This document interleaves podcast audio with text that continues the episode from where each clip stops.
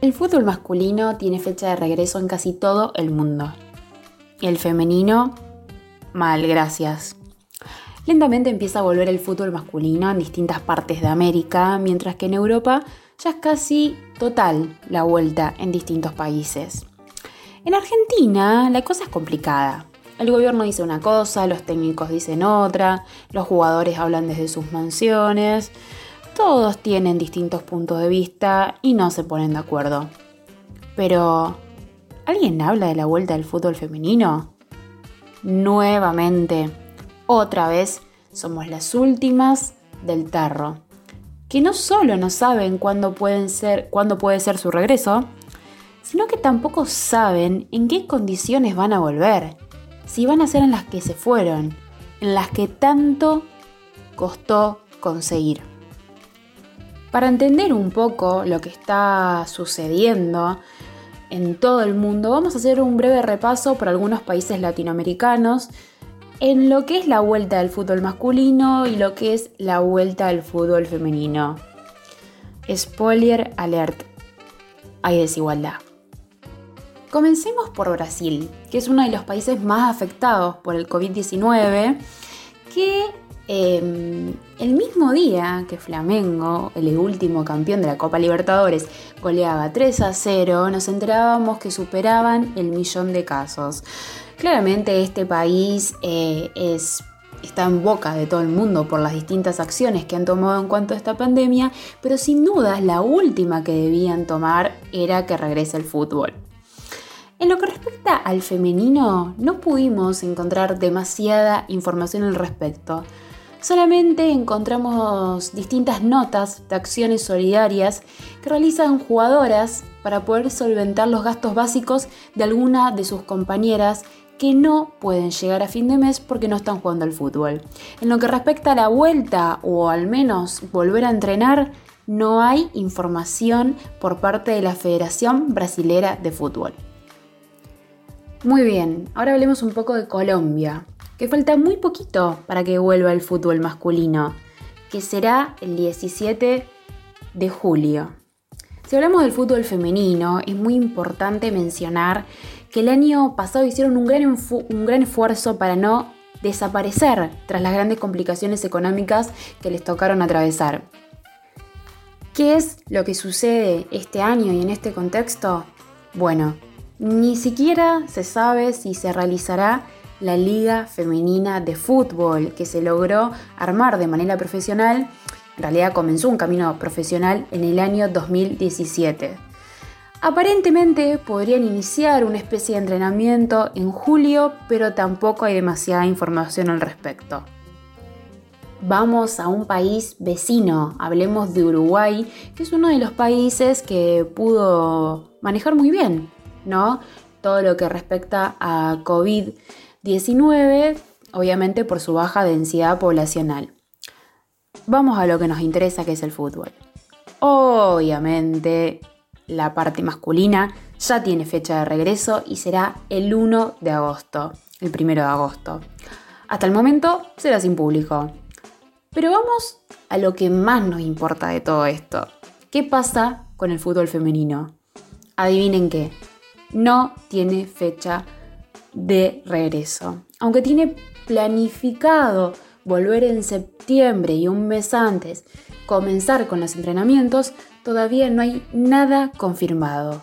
Porque eso es también lo que sucede en muchos países. Hay demasiadas hipótesis, pensamientos, ideas, pero no se confirma nada.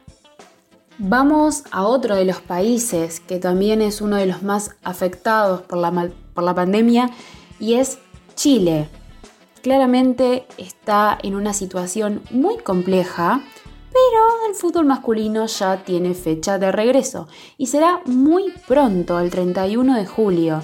La verdad que ojalá me equivoque, pero no creo que se aplane ni mejore extraordinariamente la situación como para que regrese el fútbol.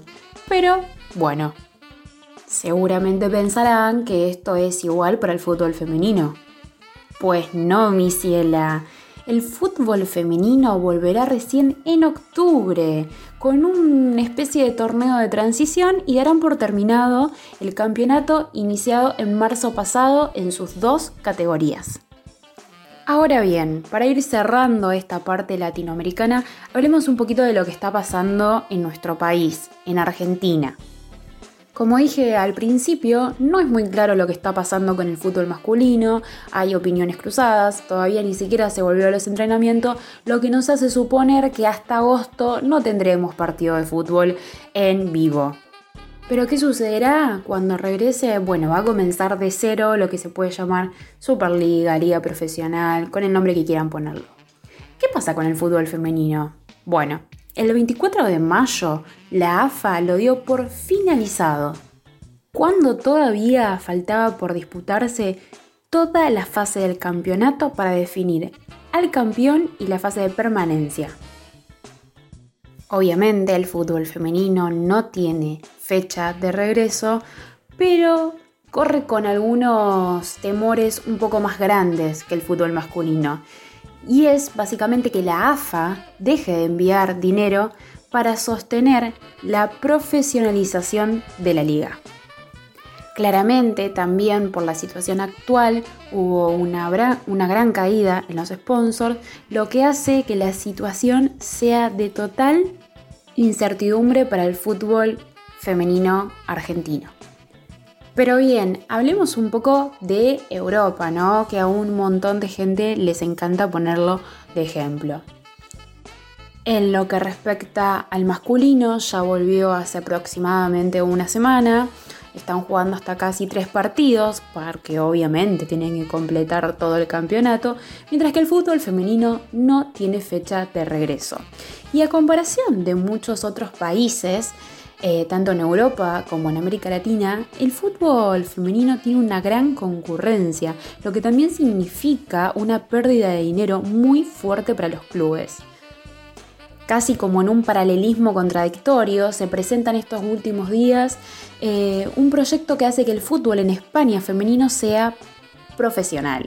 La verdad que todo el mundo se rió bastante de esto porque además de que es una burla ya que no pueden volver a los entrenamientos normalmente o a la competencia, está lleno de irregularidades y no es una profesionalización real.